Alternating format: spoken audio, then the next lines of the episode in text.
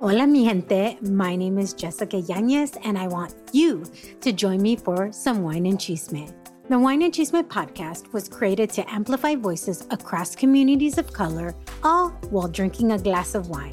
From wine talk, interviews, and recaps of all things pop culture, join me every Wednesday for the Chisme. Please make sure to check out the Wine and Chisme podcast and other amazing podcasts as part of the Latina Podcasters Network. Estás escuchando Échale Podcast, a podcast where we embrace our Latinidad. The good, the bad, the ugly. You love English? ¿Te encanta el español?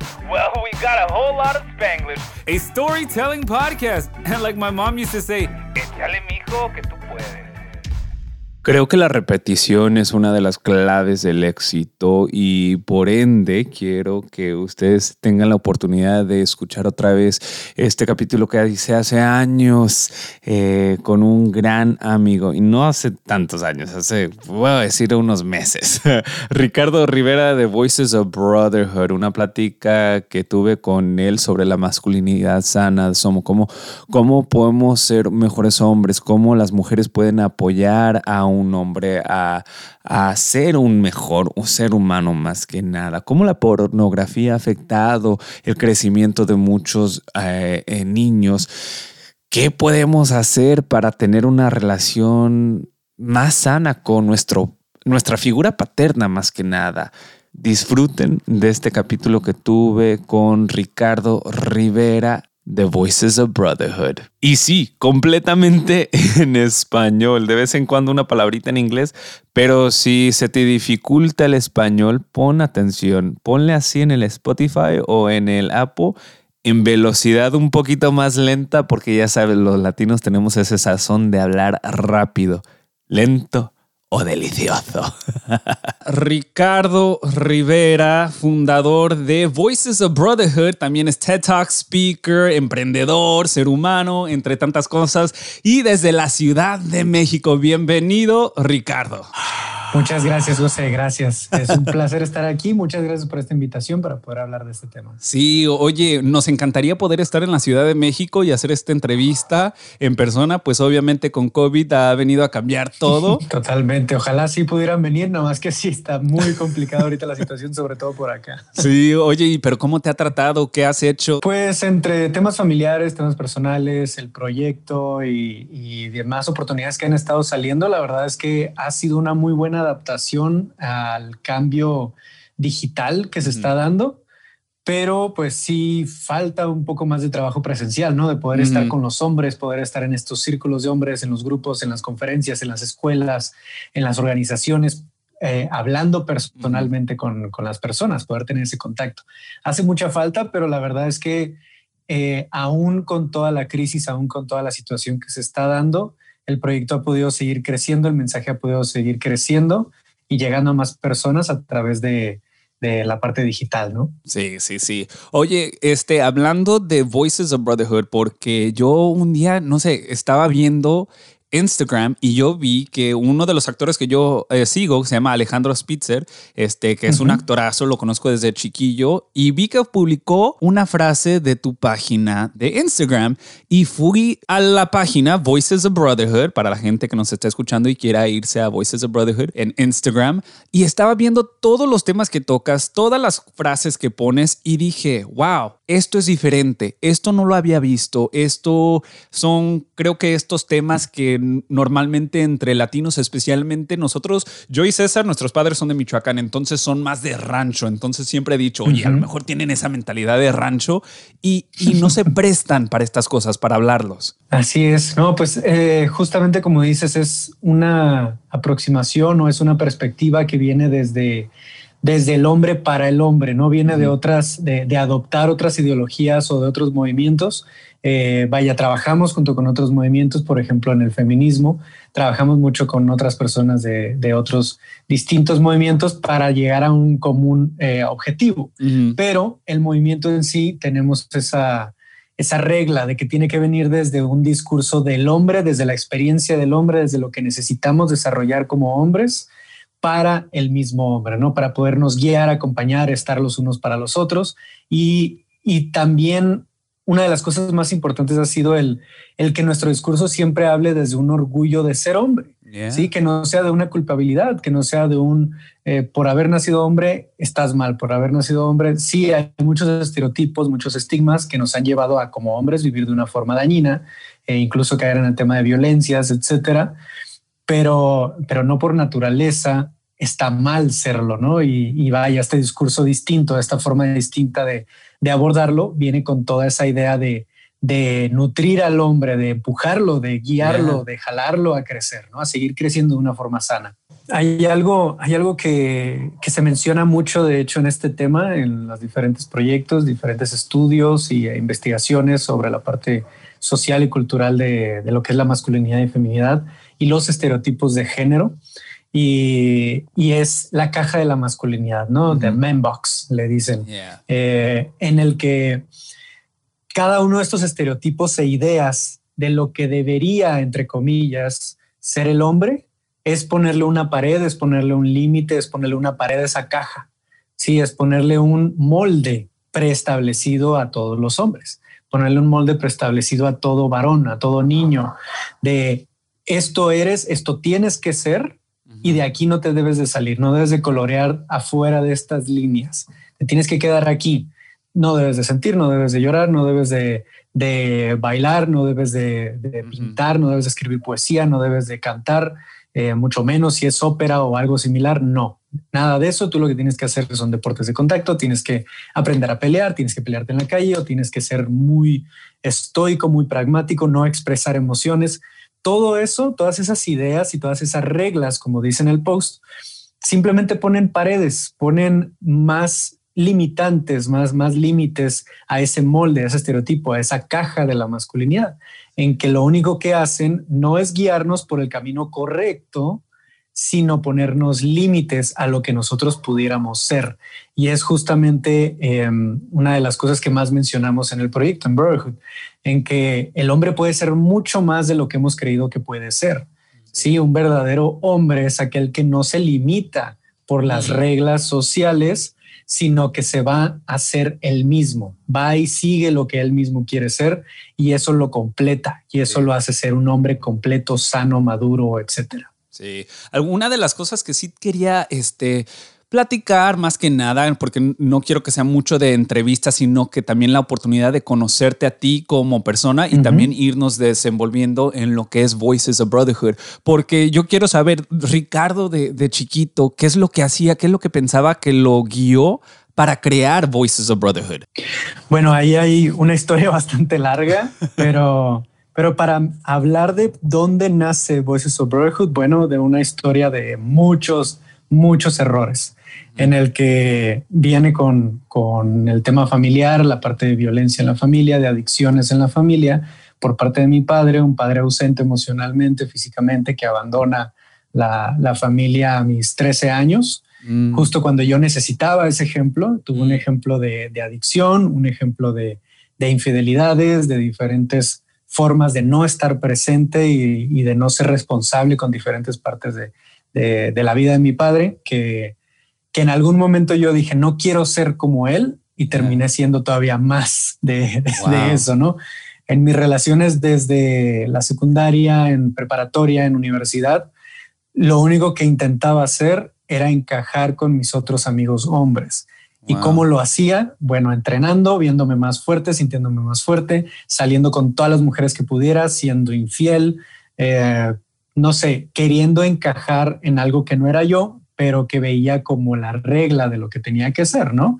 Eh, el primer ejemplo que tuve de masculinidad pues fue mi padre, un padre que como, como mencioné ahorita era, eh, estaba muy consumido por adicciones, estaba muy consumido por esa inseguridad que lo llevaba a sus infidelidades, a no estar presente, etc. Así que hasta mis 23 años ya fue cuando me estrellé con una pared en la que me di cuenta de cómo todo eso que yo estaba haciendo me estaba haciendo daño a mí también. Me estaba dañando muchísimo a mí también. Un momento en el que llegué a ver a, una pareja con la que estuve algunos años y con la que ya estaba pensando dar próximos pasos y crecer la relación. Sin embargo, yo estaba teniendo una doble vida. Estaba teniendo infidelidades detrás, estaba haciendo muchísimas cosas que no correspondían, que no eran congruentes con lo que yo le decía a ella, con lo que yo sentía por ella, porque lo sentía. No era que no sintiera ese amor, no era que no hubiera ese cariño, era que yo no estaba siendo responsable ni congruente ni íntegro con los valores que le estaba, según mostrando a mi pareja. Así que al terminar esa relación y verla destruida cuando se enteró solo de una de esas infidelidades, que habían sido muchas, enteró solo de una, y ella terminó totalmente destruida enfrente de mí y el ver esa imagen, el ver a alguien que yo quería tanto, tan lastimada por algo que yo hice, fue la primera vez que sentí que me empezó a abrir los ojos de lo que estaba haciendo, que me empezó a doler, que empecé a sentir ese dolor de, de todo lo que no había tenido, de todo lo que me había hecho falta y que me estaba llevando a sentirme incompleto en todo momento y empezar a buscar atención por todos lados. Así que ahí fue donde empezó, ahí fue donde empecé a, estudiar sobre esto, empecé a buscar respuestas primero para conocerme, primero para entender por qué yo estaba perdido, por qué yo me sentía mal, porque aún si tenía amigos, tenía pareja, tenía eh, dates a cada rato, ¿por qué me sentía solo? ¿Por qué me sentía mal? ¿Por qué me sentía incompleto? Me sentía inseguro. Y ahí pasó, ahí inició ese camino, ¿no? A mis 23, actualmente tengo 28 años, así que han sido cinco años de aprender, aprender, aprender, aprender, de chocar con pared otra vez. No es que no haya cometido errores de nuevo, lo seguí cometiendo, pero aprendiendo todavía más, trabajándolo más, aceptándolo, aprendiendo de cada momento, hasta que hace dos años eh, decido empezar este proyecto, ya que noté que no era el único Noté que no era el único hombre que estaba en una situación muy similar, que no sabía para dónde iba, que no sabía por qué hacía las cosas, que estaba totalmente inconsciente, solamente siguiendo un camino ya establecido que alguien más dijo que ese era el bueno. Y, y me decidí a hacer algo por los demás hombres. Me decidí a hacer algo en que pudiera yo hablar de mi historia, en que pudiera yo hablar de lo que iba aprendiendo. Toda frase que se llega a ver en, en Voices of Brotherhood, en las publicaciones y eso, son frases que yo he escrito en algún momento o que he leído en algún momento que representaban un momento de mi proceso, algo que aprendí, algo que establecí. Por eso siempre les llego a decir en los en vivos y demás, puede que yo esté diciendo algo y ustedes corríjanme si estoy mal, si algo me falta, si y demás. Un montón de psicólogos me siguen y me dicen, hey, que mejorar algunas cosas. Está bien, son cosas que yo voy aprendiendo en mi proceso y que comparto para que más hombres sepan que no están solos, sepan que no son los únicos que en, este proceso y que hay mucho por aprender. Y te lo agradecemos. ¿Cuál fue una de las cosas más difíciles para quebrar ese generational stigma? Pues el aceptar, el aceptar que hay un montón de cosas en uno que, que uno no se da cuenta. A veces que uno puede decir, o sea, incluso no cuando inicié el proceso, porque cuando inicié el proceso yo sabía eh, que estaba mal, yo sabía que me dolía, yo sabía que algo me hacía falta, que no había trabajado en mí nunca y que tenía que empezar. Yo lo sabía. Eh, pero años después, ya que tenía cierto trabajo, ya que tenía cierto tiempo trabajando en mí y demás, pues empiezas a desarrollar cierto orgullo de que ah, ya trabajé en mí, ya sé algunas cosas, ya, ya entiendo más cosas, sí, ya estoy en ese camino, hasta que chocas con la primer pared que es te falta más. y va a seguir faltándote más. No, no faltándote, sino hay más por descubrir de ti. Nunca vas a conocerte completo. Siempre va a haber algo en tu inconsciente, siempre va a haber algo eh, más que trabajar y que aprender. Y eso no tiene por qué ser algo malo, eso no tiene por qué ser algo de, de ay, nunca estoy completo, nunca estoy bien, nunca. No, sino siempre hay más que mejorar, más que crecer, más que alegrarte por cosas que vas aprendiendo e integrando de ti mismo. Y, y esa parte fue la más difícil, el aceptar que aún si tenía años de trabajo, si tenía ya, ya bastante tiempo trabajando en mí, mejorando y dándole todo el esfuerzo de, que yo podía darle, había más. Y, y que cometía errores todavía y que aún había cosas que no veía y que aún había momentos en que no escuchaba y que aún había momentos en que simplemente estaba haciendo las cosas por hacerlas en lugar de entender qué es lo que estaba haciendo. Ese fue el shock más fuerte, lo que le dicen algunos psicólogos la disonancia cognitiva, en el que te das cuenta que justo tú tienes eso que te choca en otras personas, eso que estás queriendo cambiar, que está dentro de ti. Ese es un shock bien fuerte, pero que cuando empiezas a aceptarlo, es justo eso, es darte cuenta que, ok, si yo he lastimado gente, la verdad es que yo aquí puedo decir, yo jamás tuve la intención de lastimar a nadie Sí. Pero lo hice. ¿Por qué? Porque yo venía herido desde atrás y no es una justificación. Es simplemente el proceso de entendimiento para entonces dejar de hacerlo. Para entonces hacer un cambio. Es, es una base de entendimiento para poder generar un cambio, pero hay que entenderlo primero y eso duele y eso es difícil y eso es un shock bien fuerte. Sí, ¿sabes lo que me está encantando de lo que estás diciendo para todos los hombres que nos están escuchando? Es a lo mejor se les está prendiendo un foco y dicen, güey, esto es lo que me está pasando a mí mismo. Yo mismo estoy este, entrando en estos patrones, estoy cometiendo estos mismos errores, pero ¿por qué los estoy haciendo? Y a lo mejor para la mujer que sabe que la que está escuchando y que sabe que la relación es un poco tóxica, puede a lo mejor capaz que también identificarlo y poderle decir, oye, ocupas ayuda o ocupas este, expresarlo y, pues por ahí se comienza teniendo estas pláticas. Así es, es esto es un trabajo que todos tenemos que hacer. Esto es un trabajo eh, que tanto hombres como mujeres, como cualquier identidad, cualquier orientación tiene que hacer consigo mismos, pero ahí sí no hay duda de que el hombre es el que menos lo ha hecho. El hombre es el que por estereotipos, por cultura, no porque naturalmente seamos así, no porque por naturaleza el hombre es menos emocional o menos conectado con otras cosas, menos empático, no, es porque culturalmente nos hemos guiado de esa forma. Y eso es lo que tenemos que cambiar, la idea cultural, la idea social, para entonces aprender eh, y entender y aceptar que podemos pedir ayuda, que podemos expresar sentimientos y ser vulnerables, aprender con quiénes también, en qué lugares, eh, pero sobre todo pedir ayuda, poder acercarnos a terapia, a grupos, a amigos que de verdad vayan a escuchar a nuestra pareja, con nuestra familia, de decir qué es lo que nos preocupa, qué es lo que nos tiene inseguros, qué es lo que nos da miedo, y no todo el tiempo estar fingiendo que tenemos todo bajo control y que, y que sabemos justamente cómo van a pasar las cosas porque nadie lo sabe. Y no podemos controlarlo todo. Y esa carga de querer como hombres, querer tener todo bajo control todo el tiempo, es una carga grandísima, es una carga psicológica y emocional grandísima que luego termina en, en situaciones muy difíciles para, para muchos hombres. Y vemos estadísticas fuertísimas en ese caso. Sí. Creo que una de las cosas este, que estabas hablando, cómo la sociedad ha creado este patrón, especialmente entre los hombres. Nosotros obviamente somos la primera generación que vivimos aquí en los Estados Unidos. Nuestros padres migraron de, México. Este, nosotros, e, entre nosotros, hemos visto el cambio que nuestra generación ha progresado y obviamente este, yo soy un año mayor que tú.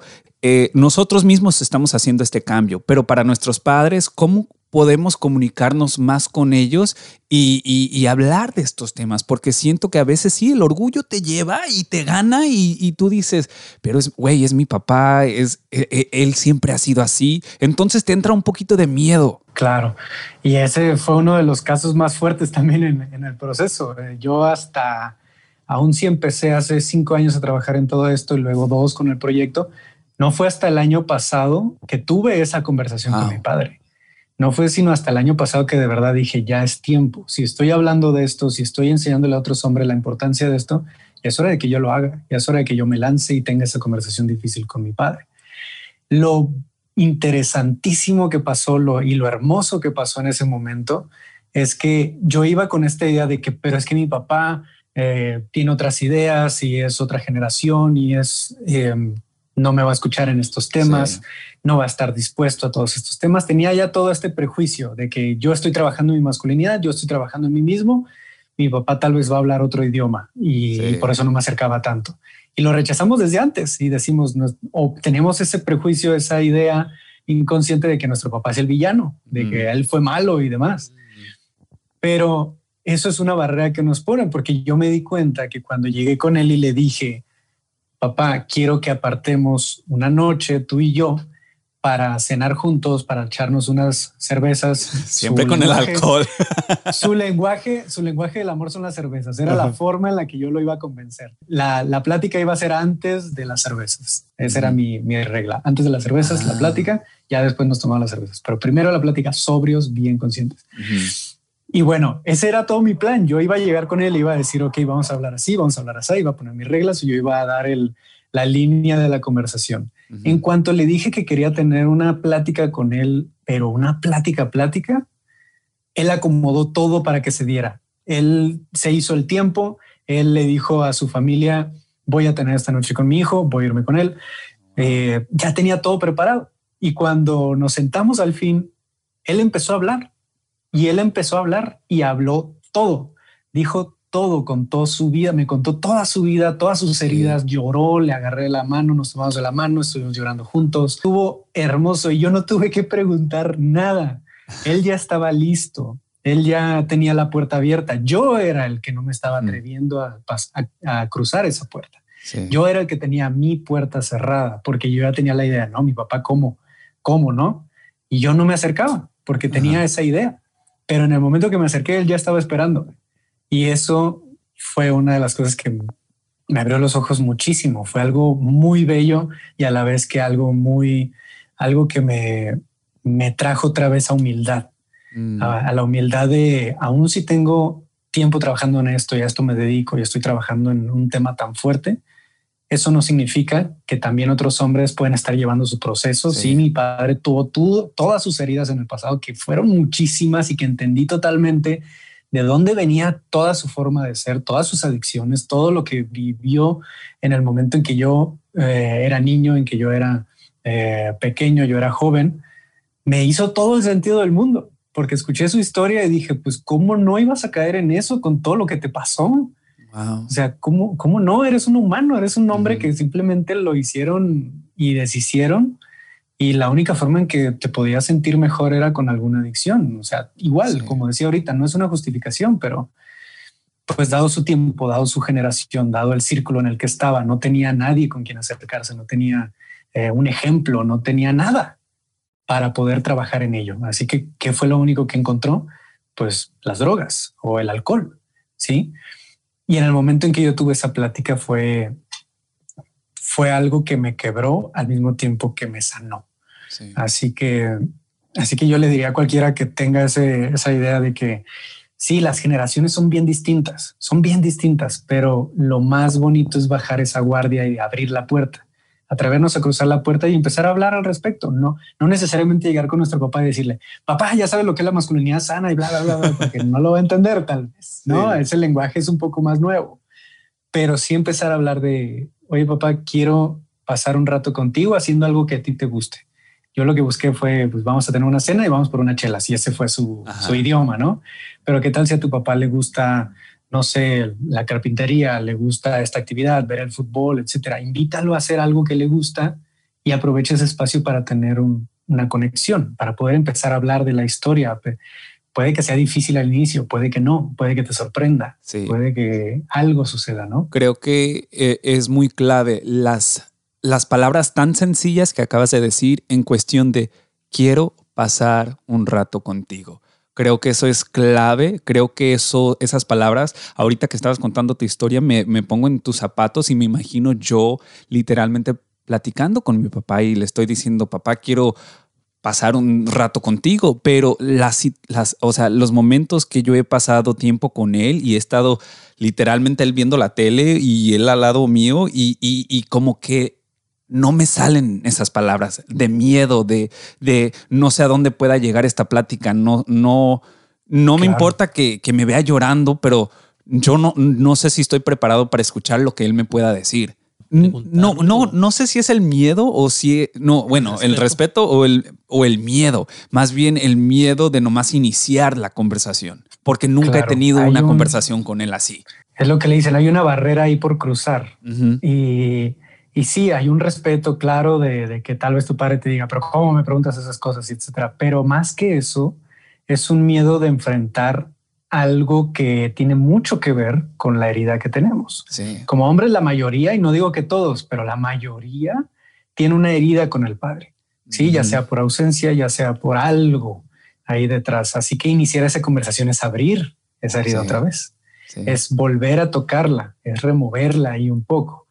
Y lo que vamos, lo que necesitamos hacer antes de llegar a esa conversación es estar listos para ella, es trabajar en uno mismo para ser capaces de en ese momento contener.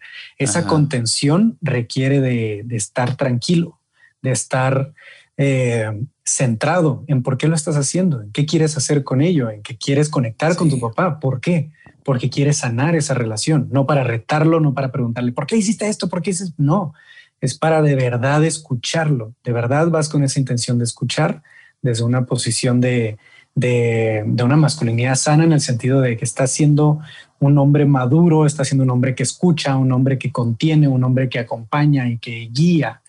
Así que para ese momento, para llegar con tu padre y poderle decir, vamos a hablar de cosas que no hemos hablado en años, o nunca. tienes que estar primero listo para recibir esa vulnerabilidad. Porque si tú nunca has visto llorar a tu papá, o si solo lo has visto llorar borracho, o si solo, eh, si tú nunca has llorado tampoco y nunca lloras y tienes la idea de que el hombre no debe llorar, o sea, ¿cómo vamos a saber recibir esa vulnerabilidad masculina si nunca la hemos visto?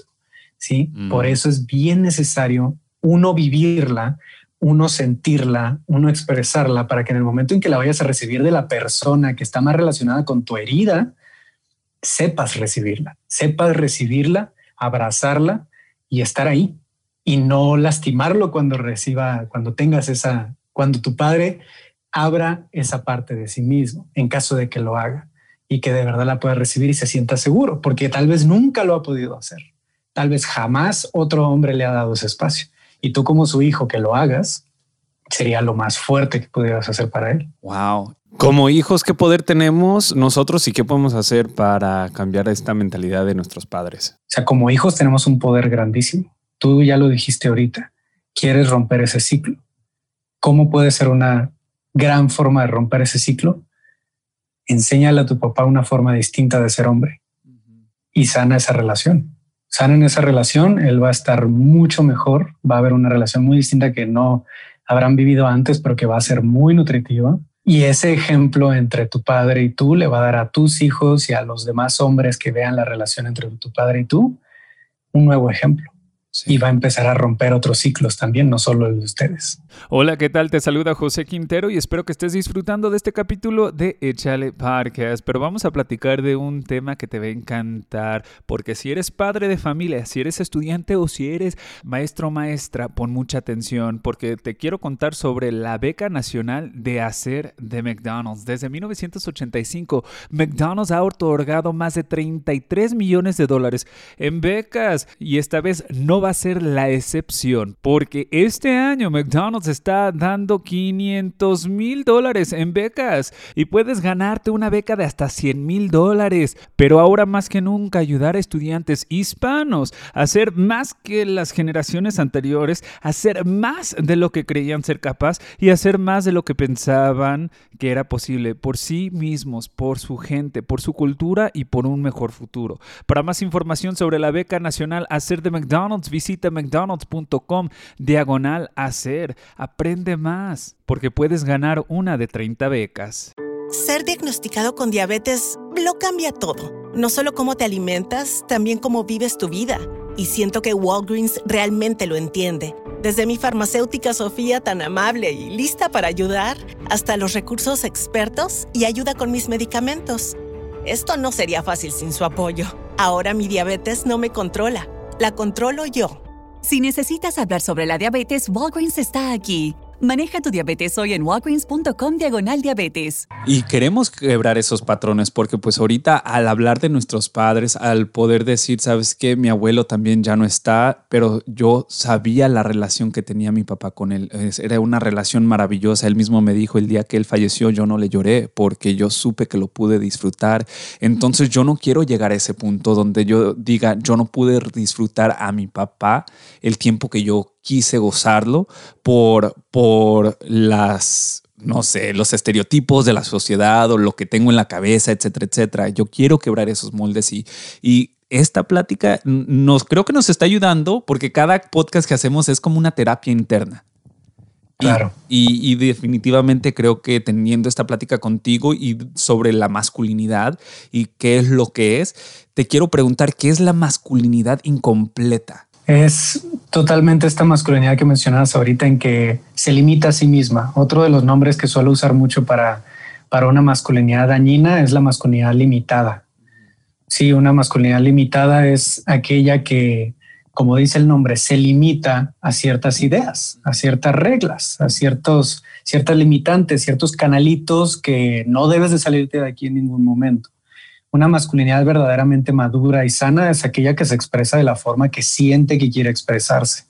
¿sí? De una forma conectada, de una forma centrada, de una forma madura, que guía a otros, que se guía a sí mismo, que está consigo mismo, que se conecta con su cuerpo, con sus emociones, con su mente, con todas esas partes que muchas veces solo nos concentramos en unas cuantas. Siempre nos concentramos en lo racional, en lo lógico, pero no sentimos lo emocional, lo intuitivo. Y, y esa masculinidad sana es aquella que conecta con todo el espectro de lo que significa ser un humano. Sí, todas las partes que hemos negado y que hemos dicho es que eso no es de hombres. Esa frase, ese, esa frasecita de es que eso no es de hombres, es una limitante. Sí, es una limitante que te empieza a desarrollar una masculinidad limitada. Sí, la única masculinidad realmente madura y no podemos decir una masculinidad completa porque siempre hay más, siempre hay más. Una, una masculinidad sí tiene límites, sí se puede establecer límites, pero eh, pero de crecimiento puede seguir creciendo, puede seguir expandiéndose, puede seguir desarrollando nuevas formas de expresarse, nuevas formas de conectar con, con uno mismo. Sí, así que en realidad una masculinidad limitada es aquella que no se está permitiendo expresarse como, como busca expresarse, como un hombre quiere expresarse, haciendo lo que quiere hacer, siempre vaya y con todo el, eh, ya traemos esta esta, va de cajón que, que, va dentro de una libertad personal, de una libertad de, lo, de los sueños que tengo, de cómo voy a, ayudar al mundo, cómo voy a servirle a otros, cómo voy a, trabajar en mis sueños, en lo que quiero hacer, en lo que me mueve a mí, lo que me motiva, lo que, como dicen algunas frases más románticas, lo que enciende ese fuego dentro. Sí. Sí. Y, y no limitarme de ello y no porque me han dicho tengo que estar en un trabajo tal y tal y tal o tengo que jubilarme a tal edad o ya debería casarme. Hoy estaba en una mentoría con uno de los hombres de mi círculo y, y algo que me dijo es, es que a mi edad yo ya no debería estar haciendo estas cosas.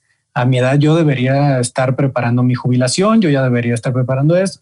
Él tiene un podcast, él tiene un proyecto genial, él está haciendo varias cosas bien interesantes, está por cumplir 40 y dice, es que yo siento que a esta edad yo ya no debería estar haciendo estas cosas, yo ya debería estar pensando que en mi pensión y que qué voy a hacer después. Y yo, ¿quién dice? ¿Quién dice que a esta edad deberías estar haciendo otras cosas? ¿Qué sientes cuando haces lo que estás haciendo ahora? Me siento libre, me siento motivado, me siento apasionado, siento que estoy haciendo algo por los demás y que voy fluyendo. Ahí está. Eso es lo que tienes que estar haciendo. Cuando sientes ese, o sea, todo sería muy distinto si más hombres estuvieran haciendo lo que de verdad aman y lo que de verdad sienten que deberían estar haciendo, que, quieren estar haciendo, no lo que otros le han dicho, no lo que otra idea externa le ha dicho que tiene que hacer, sino lo que él siente que tiene que hacer, lo que él, ese es el detalle. Muchas veces nos desconectamos de ese, de esa inteligencia emocional que nos dice es por aquí, esto es lo que debes de estar haciendo. Y cuando estamos desconectados de eso, pues hacemos lo primero que se nos presenta o lo primero que nos dice. Y justamente de eso te iba a platicar. ¿Qué tanta importancia tiene la inteligencia emocional en lo que estás haciendo y también en el estoicismo? Sí, porque vemos todo lo que estás haciendo en las redes sociales con Voices of Brotherhood, con las mentorías de hombre, y me recuerda mucho a la inteligencia emocional, pero también al estoicismo. Sí, justamente, porque algo de lo que sucede y hablando de todos estos estereotipos, de todas estas ideas y, paradigmas que se han puesto alrededor del hombre culturalmente, pues nos llevan a una desconexión emocional en la que alrededor de los 12, 13 años nuestro vocabulario emocional decae, ya no sabemos cómo hablar las cosas, ya no sabemos cómo decir las cosas. Es cuando empezamos a ver esa bifurcación entre el hombre y la mujer en que el hombre ya se empieza a ser mucho más eh, cerrado, mucho más frío, vemos a los a los adolescentes que los, los, jóvenes son más desconectados de la familia y simplemente no hablan las cosas. Las mujeres van por otro camino distinto, más libres emocionalmente, pero con otras problemáticas, claro. Y, y eso es bien importante porque justamente a esta edad, a los 12 años, cuando se ve claramente una reducción en el vocabulario emocional de la mayoría de los jóvenes, hay un aumento en la posibilidad de suicidio hay un aumento en, la, en el índice de depresión y suicidio de los hombres. Se triplica a comparación del de la mujer. ¿Qué es esto? ¿Qué significa esto? Bueno, que esa desconexión emocional crea un, un grado de, se llama alexitimia. Sí, la alexitimia es un trastorno psicológico, es una situación, un fenómeno psicológico que se da cuando nuestro pensamiento se desconecta de nuestra emoción y no sabemos identificar qué es lo que estoy sintiendo, simplemente me siento mal, pero no sé qué es, no sé qué pasa. Y tantos hombres que dicen, no sé qué tengo, pero me siento mal y lo guardas y lo guardas, no lo expresas y termina estallando en algún momento. Sí. Y esa, eso justamente lleva a situaciones en las que tantos hombres adultos están pensando todo el tiempo en qué tengo que hacer más tarde, qué tengo que hacer mañana, el trabajo demás, y están todo el rato aquí en la cabeza. Todo el rato están en, la cabeza, estamos en nuestra cabeza y nos volvemos personas que no están en el cuerpo, que no están presentes, que están en el futuro o están en el pasado. ¿Se están repitiendo de algo o se están preocupando por algo? Y, y, es bueno, es bueno planear, es bueno también recordar el pasado porque el pasado nos informa y el futuro nos, nos exige a prepararnos, ¿sí? Pero si nos estamos preocupando y viéndolo desde el miedo, viéndolo desde, desde todo esto, nos lleva a nunca estar presentes, a nunca poder escuchar realmente, a nunca estar eh, realmente conectado con quienes nos rodean y con nosotros mismos. ¿Cuántos de nosotros no tenemos al fin la casa sola, el departamento solo? ¿Y qué hacemos? Nos ponemos a ver series, nos ponemos a jugar videojuegos, nos ponemos a algo que nos distrae. ¿Para cuántos de ustedes es normal sentarse y estar? Eso es bien raro ahorita, es muy raro. Siempre estamos en una cultura hipermasculina en el que tenemos que hacer y hacer y hacer y hacer y hacer. Y si hoy no hiciste nada, te sientes mal. Si hoy no hiciste nada, sientes culpa, porque hoy no creciste, hoy no hiciste nada más. Ayer tuve una mentoría con un hombre que tiene este tema de quiero hacer, quiero hacer, quiero hacer y, día que no hago algo me siento culpable y al siguiente día rompo mi rutina matutina porque esa culpa me, hizo levantarme más tarde, me sentía mal. Bueno, pues estamos en ese círculo vicioso de tengo que hacer, tengo que hacer. Y ese estoicismo es súper importante ahorita de empezar a trabajarlo porque algo que nos ayuda a conectar nuevamente con nuestras emociones y con quién somos, con lo que sentimos, con, con lo que experimentamos, es estar presentes, es tener esos espacios, ya sea a través de meditación, ya sea a través de ejercicios de respiración, que son los que yo hago muchísimo, eh, de hábitos saludables que nos lleven a, estar nada más, a estar, a sentir, a observar, principalmente esa palabra, observar, para entonces empezar a desarrollar una visión más clara hacia nuestras emociones. Ahorita no las vemos, no las identificamos porque nuestra cabeza está en otro lado. Pero si de verdad la traemos aquí, estamos presentes y observamos qué pasa y tenemos más espacios para nosotros mismos, con ese estoicismo, esa presencia, podemos empezar a identificar, a reconocer y a conocernos bien, a empezar a reconectarnos. Es una palabra clave en, en este proyecto. Reconectar con uno mismo, reconectar con lo que hemos dejado de lado por tanto tiempo. Sí, creo que este, te puedes identificar, creo que también se ve más para las personas que viven en una ciudad porque obviamente yo no soy de ciudad, yo me mudé a Los Ángeles hace cinco años, yo vivía en los suburbs, entonces no es ciudad, pero tampoco es rancho. Mis padres son de pueblito, pero cada vez que puedo voy a México, voy a Michoacán, voy al pueblo, me voy no, no, no nomás al pueblo, sino al rancho, donde ahí sí siento que no hay nada de distracciones más que la, naturaleza y el silencio con uno mismo. Claro, y se siente algo muy diferente, ¿no? Muy diferente, muy cañón. Eh, hay una técnica, de hecho, eh, que se llama earthing, el conectar con la tierra nuevamente. Se escucha muy hippie, hay muchos que dicen, ¿y ese hippie qué? ¿Qué es lo que quiere? No, no, no, está comprobado totalmente. Ya, científicamente hay estudios, psicológicamente hay estudios. Hay un psicoanalista que, que trabaja mucho esta parte, Scott Jeffrey, que, de hecho es una técnica de grounding, de aterrizaje, de traernos, es una técnica que se puede decir que también está dentro del estoicismo, de traernos a presencia. ¿Sí? ¿Cómo es esta técnica? Bueno, hay diferentes, ¿no? La de respiración, meditación, etcétera, son técnicas de grounding. Pero a través del earthing, que es hacer ese grounding, pero con la tierra o con, o con la naturaleza, básicamente es poner los pies en cualquier superficie natural ya sea en el pasto, en la arena, en la playa, porque es que nos sentimos tan bien cuando vamos a la playa y ponemos los pies en la arena. Hay algo que sentimos ahí. ¿Qué, ¿Por qué nos sentimos también cuando nos atrevemos a poner los pies en el lodo o, en el pasto o en cualquier lugar natural? ¿Por qué nos sentimos tan bien? Porque es una reconexión. Nos está conectando nuevamente y físicamente hay una explicación aquí. Hay una parte de electromagnetismo que por las suelas de los zapatos, que es plástico, no se siente y nos desconecta, nos aísla todavía de esa conexión que normalmente tuvimos por miles de años.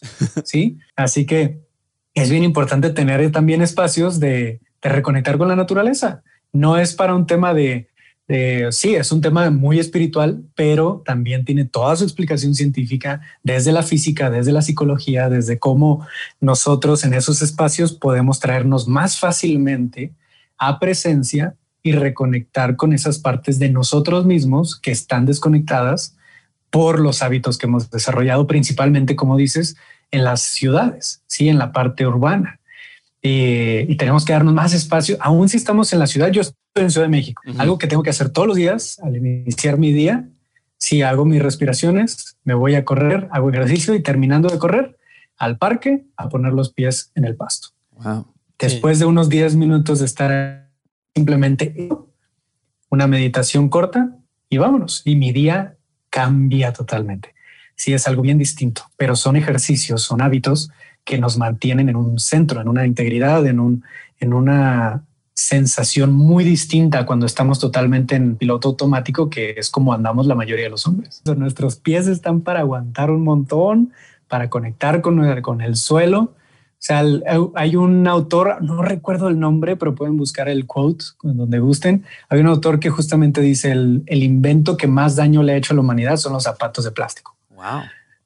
Y, y es verdad es verdad, nos ha desconectado de muchas formas, pero no los dejen de usar, usen zapatos, no anden en la calle sin zapatos. ya con tanto vidrio. tengan, sí, sí, sí, tengan espacios para, para caminar por ahí descalzo. Mira, aquí en Los Ángeles, este, creo que vivimos mucho el grind mentality. Desafortunadamente es algo que tenemos desde chiquillos viendo a nuestros padres como somos primera generación, segunda, tercera, lo que seamos aquí en Estados Unidos. Hemos siempre visto a a nuestros padres, o sea, perdón por la palabra, pero chingándole, chingándole duro y pues nunca parando. Y hemos como que adoptado esos patrones. Pero ¿cómo podemos nosotros desconectarnos pues para aprender a conocernos un poquito más y decir, ¿sabes qué? I need to slow down, porque esto de the grind no me está funcionando. Y eso es súper mexa, ¿no? A seguirle chingando, a seguir dándole para sacar todo, todo, todo y así. A las tortillas. Bueno, es, sí, claro, claro, para las tortillas. Eh, pues es hacer esos espacios. Es realmente, sé que hay diferentes situaciones y que desde el privilegio estoy diciendo hay que tomar espacio en el día para, para hacer esto. Hay personas que simplemente no tienen ese espacio. Pero si tienen la capacidad de apartar ciertas horas, eh, un par de horas al día, tal vez una hora al día para tener una rutina de hábitos, eso es mucho más que suficiente. ¿Cómo se puede hacer esto? Vaya, yo lo hago en la mañana. Hay otros hombres que lo pueden hacer en la noche. Yo recomiendo que sea en la mañana porque empezar el día así es, es un enfoque que te lleva a recordarlo todo el día, a que te lleva a, tenerlo de una gran forma. Yo mi rutina matutina es de dos horas. Ya en donde hago respiración, ejercicio, meditación, earthing, un poco de journaling, escribir un poco al respecto y ya empiezo ahora sí, empiezo el día a trabajar, ¿no? Y a conectar con redes sociales. En esas dos horas, nada de redes sociales, nada más, solo yo, solo yo y mi presencia. Y, y eso es el self-care, es el cuidado personal, eh, emocional, psicológico, de estar con lo mismo. Si se vaya, eh, conozco otros hombres que no le dan dos horas, que le dan media hora al día, ¿no? Se levantan, lo primero que hacen, hoy estaba hablando justo con, con un hombre que tiene otro proyecto similar, y algo que él hace es en cuanto se levanta, escribe, ya sea que escriba sus sueños, ya sea que escriba lo que siente, ya sea que escriba lo que está pensando, las afirmaciones en el día, lo que gustes, pero escribe. Sí, él se escribe una página. En cuanto termina, cierra los ojos y va visualizando eso que escribió, esas afirmaciones o esas ideas, ese yo soy esto, yo soy el otro, yo soy grande, yo soy capaz de hacer todo lo que tengo que hacer en este día y en esta semana al final cierra los ojos, se toca el pecho y simplemente empieza a visualizarse haciendo todo eso. ¿no? Es un ritual, es una rutina, es algo con lo que conecta él al inicio. Solo media hora al inicio de su día, respira un poco, se siente presente y vámonos, y empieza su día. Sí, pero, pero tenemos que tener esos espacios, esos hábitos saludables. Eso es algo que trabajamos mucho en el proyecto para enseñarle a otros hombres a desarrollar estos hábitos, eh, pero todos lo pueden hacer. Incluso, vaya, para eso enseño yo mucho la parte de respiración, porque en 10 minutos puedes entrar en un, en un estado de mucha más conciencia con dos o tres ciclos de respiración que te toma 10 minutos. Sí, te toma muy poco tiempo. Cuando muchas veces a, las personas se les hace bien difícil, aburrido o complicada la meditación de media hora o una meditación de 20 minutos puede ser mucho, ¿no? Y bien difícil concentrarse, bien difícil. Para muchos puede ser muy distinto si es algo que nunca han hecho. Pero una respiración es mucho más rápida, más sencilla y, con 10 minutos al día es más que suficiente para empezar a desarrollar esos hábitos. Y una vez, esto fue lo que me pasó a mí. Cuando empecé a hacer la respiración, después de un mes me empecé a sentir muy bien y dije, ¿qué otras cosas puedo hacer?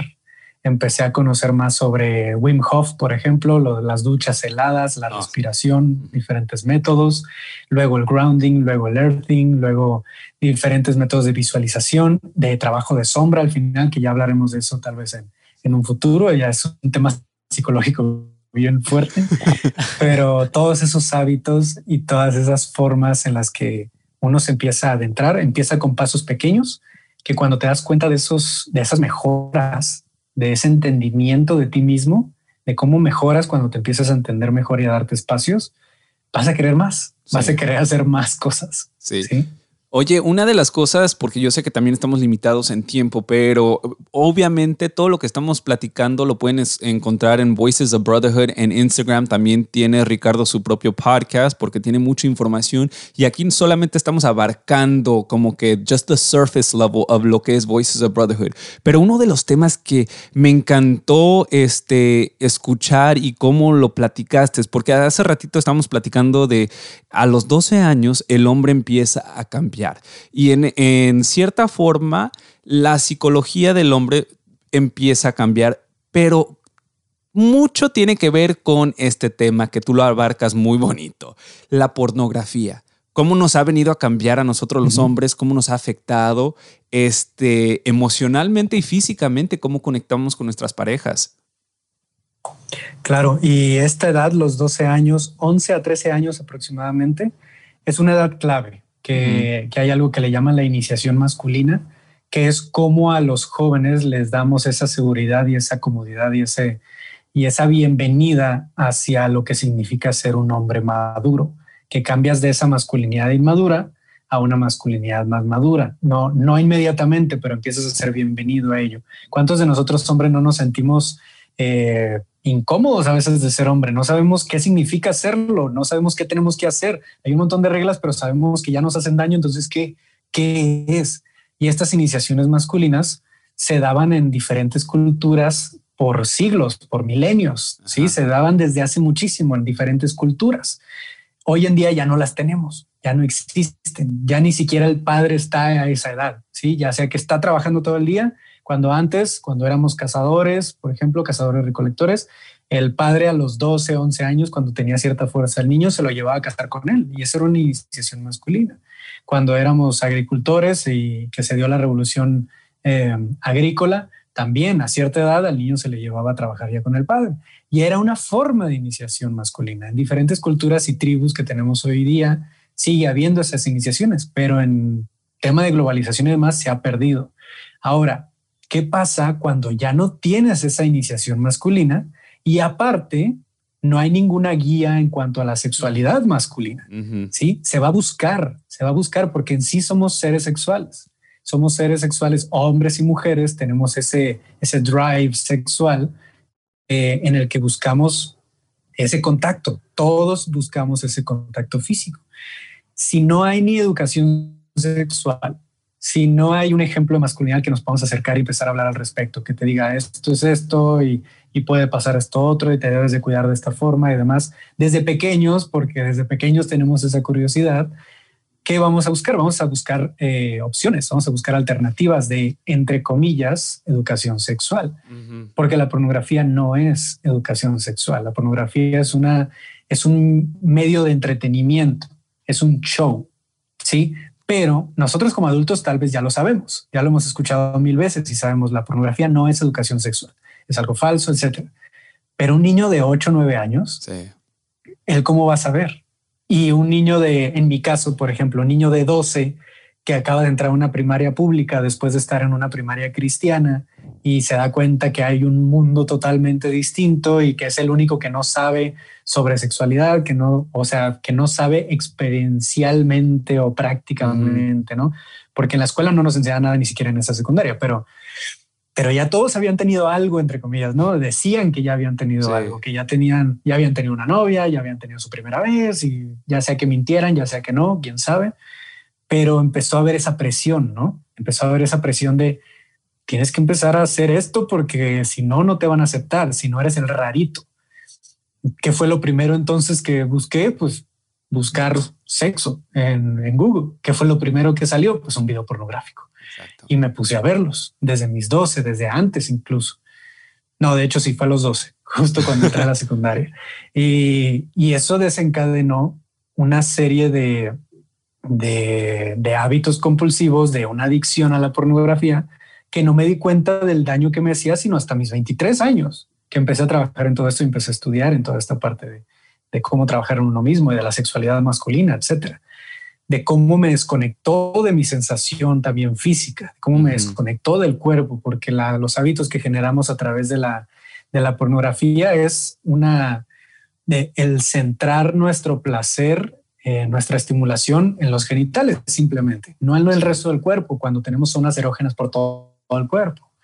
Eh, nos acostumbramos a ello. Cuando estamos con una pareja, ya nuestro cuerpo no está acostumbrado a sentir en otras partes, está acostumbrado a que llevas cuatro o cinco años, toda una carrera de educación sexual, entre comillas, por pornografía. Sí. ¿Cómo eso te prepara para una relación sexual real?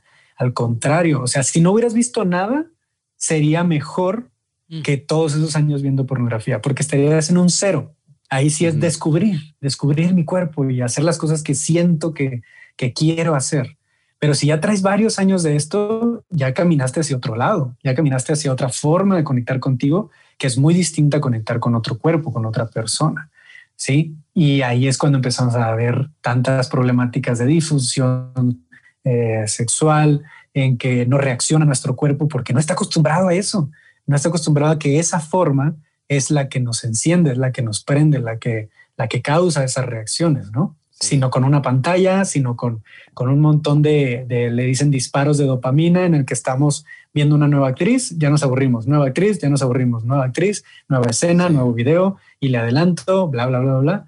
Eso cómo nos prepara para algo real. Es lo que dice un autor, eh, Robert Glover, que habla mucho sobre el tema de sexualidad masculina y pornografía. En, cómo es que creer que la pornografía nos prepara para el mundo real y para nuestras relaciones sexuales es jugar FIFA y creer que eso nos prepara para un partido de, fútbol. Es como, no, jamás. Sí. Oye, una de las cosas que dijiste en un Instagram Live es que incluso la pornografía está hecha para el hombre, no para la mujer. Entonces es una cosa que nosotros vamos aprendiendo como, como hombre, viendo la pornografía, cómo nosotros vamos a descubrir el verdadero placer para nuestra pareja.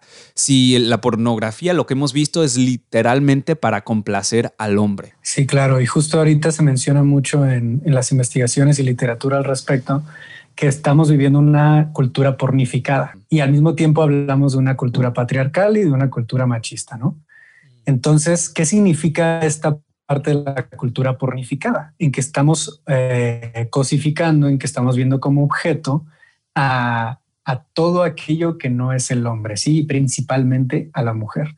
Y en la pornografía lo vemos claramente, en que todo se enfoca en la satisfacción del hombre, en la eyaculación, en, en el pene, en la penetración, en el orgasmo, no en el disfrute de la mujer, no en el en el qué es lo que la mujer quiere, no es un qué es lo que los dos quieren, no, es un, no es una conexión en realidad, sino es un usar otro cuerpo para, como dicen algunos, es una masturbación con otro cuerpo. Y es, es desconectado, es simplemente insensible, es una desconexión muy fuerte hacia una de las acciones o tal vez la acción más sagrada del ser humano, que es la conexión sexual con otra persona. Sí, y, hemos tenido estas revoluciones sexuales en los 2000 en que, en que se dijo ya es la revolución sexual al inicio del milenio y ahora el sexo va a ser algo normal de hablar al respecto, ¿no? Pero nos fuimos mucho al tema de, de tener más one night stands, de, de, ok, vamos a ser libres, la mujer va a ser más libre, el hombre va a ser más libre de, de tener sexo cuando quiera, donde quiera, con quien quiera. Y eso no es una verdadera revolución sexual, eso nos ha llevado a sí tener múltiples parejas, a conocernos más, no a nosotros mismos, sino conocer a más gente. Pero hay un documental en Netflix que se llama eh, Liberated, que habla sobre esta última revolución sexual que hubo en los 2000 y que dice, ok, ya todo mundo tiene sexo mucho más libremente, entre comillas, pero el sexo ha decaído en calidad muchísimo, muchísimo. ¿Y eso a qué se debe? A que ha sido sexo de mala calidad porque estamos nada más viéndolo como contacto físico, como un roce de pieles, en lugar de algo más profundo que venga desde el autoconocimiento, desde el saber qué es lo que me, me disfruto, cómo me disfruto yo, tener una vida sexual propia para entonces llegar a una relación sexual a compartir y no solo a quitar o no solo a exigir, que es lo que vemos en la pornografía. Solo el exigir, solo el dame, dame, dame, dame lo que yo quiero, la posición que yo quiero, la forma que yo quiero. Y, y eso pues nos da unas ideas muy dañinas, pero también muy desconectadas e duras de lo que, de lo que es en relaciones. Muy interesante todo lo que estás diciendo y quería preguntar tus sesiones de mentoría o grupos de obra que lo que haces está disponible para personas solamente en México o también a nivel internacional se pueden inscribir o platicar contigo. Cualquier persona que hable español o inglés. El amigo habla inglés, ¿eh? speaking or Spanish speaking. English is very good looking. I have really good English, so there's no problem. Para cualquier persona de Estados Unidos, para cualquier persona de México, Latinoamérica, cualquier persona que hable español o inglés, adelante. Sí, sí está abierta esa parte de mentoría. El punto de, de estas mentorías es ayudar en el desarrollo de esos hábitos, en el desarrollo de esos rituales, de esas rutinas que nos ayuden a conectar más con nosotros, a conectar más con nuestras características tanto masculinas como femeninas y entrar en un desarrollo de una masculinidad sana completa. Sí, ahora para concluir todo, como hombres, ¿cómo nos podemos ayudar para desarrollar esta masculinidad y, y en parte cómo puede la mujer también ayudarnos a nosotros como hombres? Porque obviamente no lo podemos hacer solos, ocupamos la ayuda de, de todos. Exacto, es como decíamos ahorita, es algo que todos tenemos que empezar a hablar de, pero cada quien tiene una tarea distinta dependiendo de su trinchera. No, como hombres lo que tenemos que empezar a hacer es primero ver hacia adentro, porque lo que menos hemos hecho en las últimas generaciones es ver hacia adentro. Todo vemos hacia afuera, todo es externo, es nuestro lado hipermasculino. El masculino es hacia afuera, sí, es siempre qué es lo que puedo producir más, qué es lo que puedo crear, cómo puedo proveer, cómo puedo entregar ok, son características buenas, pero si solo nos enfocamos en ello, pues nos va a faltar una parte bien importante que es la interna, es el analizarnos, el sentir, el demás. Lo primero que tenemos que hacer como hombres es nosotros solos sentir, pasar ese tiempo con nosotros, para después empezar a ver a los demás hombres también, verlos y acompañarlos, estar para ellos y acercarnos a nuestros amigos, así como la historia con mi papá, acercarnos a nuestros amigos varones, no solo a, a decir, le vamos por una chela y ponernos pedos. No, va a ser también para, hey, vamos a hablar, vamos a platicar, ¿cómo estás? Y que no sea un bien, no, ¿cómo estás? ¿Cómo te sientes? O sea, ¿quieres contarme algo, algo que me quieras contar? Empezar a estar ahí de verdad para los amigos, ¿no? Y empezar a abrir estos espacios, estos momentos en que podamos decir, de verdad es una conversación distinta. Eso por el lado del hombre, empezar a dar ejemplos y empezar a dar los primeros pasos nosotros, porque si no, es muy difícil que alguien de nuestro círculo lo empiece a dar. Hazlo tú si ya si estás escuchando esto. Si, si tú eres el que está escuchando esto, tú ya tienes la responsabilidad de dar esos primeros pasos a tu ritmo. No es ya, pero a tu ritmo empieza a hacerlo. Y como mujeres, una de las primeras cosas que quiero decir para todas las mujeres que escuchen esto es ustedes no son responsables de que el hombre cambie. Eso sí, no. El hombre es responsable de cambiar y el hombre es el que decide cuándo hacerlo. Sí, no es que diga no se metan, no, no, no, no, claro que no. La mujer lo que puede hacer es eh, aportar herramientas, es, es decir, mira, encontré este proyecto, si quieres verlo, mira eh, este podcast, esta persona que está hablando de esto, mira, te presento a este amigo que lidera círculos de hombres, a este amigo que tiene tal proyecto. Así le hacen muchísimas de mis amigas y conocidas, desde que, mira, te presento tal amigo y me guiña así el ojo de, eh, ya, ya sé, ya sé a lo que va, ¿no? Pero sí, como mujeres no tienen la responsabilidad de ustedes de cambiar al hombre, pero sí para estar tal vez eh, en acompañamiento de, oye, si necesitas ayuda y yo sé de un recurso, toma este recurso. Sí, ahí está, si lo quieres tomar. Sí, y cada hombre va a decidir cuándo hacerlo cuando ya esté listo. Sí, va a haber hombres que les va a tomar mucho más tiempo y va a haber hombres que en cuanto les des el primer recurso digan, órale, qué padre, y nunca, siempre había querido algo así, pero no sabía cómo, cómo, dónde buscarlo. Y empieza cada hombre tiene su proceso, cada hombre tiene su ritmo y como mujeres lo que pueden hacer es dar esos recursos para cuando estén listos. Wow. Ricardo Rivera, Voices of Brotherhood. Muchísimas gracias, hermano. Te lo agradezco de todo corazón por esta conversación que ha sido terapia para nosotros y yo sé que para muchas personas. Agradecemos infinitamente que hayas estado aquí en este podcast, Échale Podcast, porque yo sé que nosotros, porque incluye a todos los que nos están escuchando, ha sido un momento de reflexión, un momento de terapia y, y pues sí, delicia total. Y te quiero preguntar dónde te pueden encontrar, hermano? En Instagram, Facebook eh, eh, y la página todo es Voices of Brotherhood. Arroba Voices of Brotherhood en Facebook igual. Tenemos una página donde vienen todos los servicios, todas las conferencias, etcétera, que tenemos, que es www.voicesofbrotherhood.com. Tenemos el podcast del hombre de hoy y aparte las mentorías, el círculo de hombres, que ya somos más de 500 de toda Latinoamérica, Estados Unidos y España. Así que tenemos un montón de recursos para poder apoyar a todo hombre que quiera trabajar en sí mismo. Muchísimas gracias, hermano. Que tengas un, un buen día y, y, pues I can't wait for people to listen to this. Gracias por escuchar Échale Podcast. If you made it this far, I ask of you one thing. If this podcast made you think, reflect, or enter an existential crisis, then share it with me on social media. Nothing would make me happier than knowing that these stories had a real impact. Nos vemos el próximo martes with more stories and más chisme. This was Échale Podcast. Échale Podcast.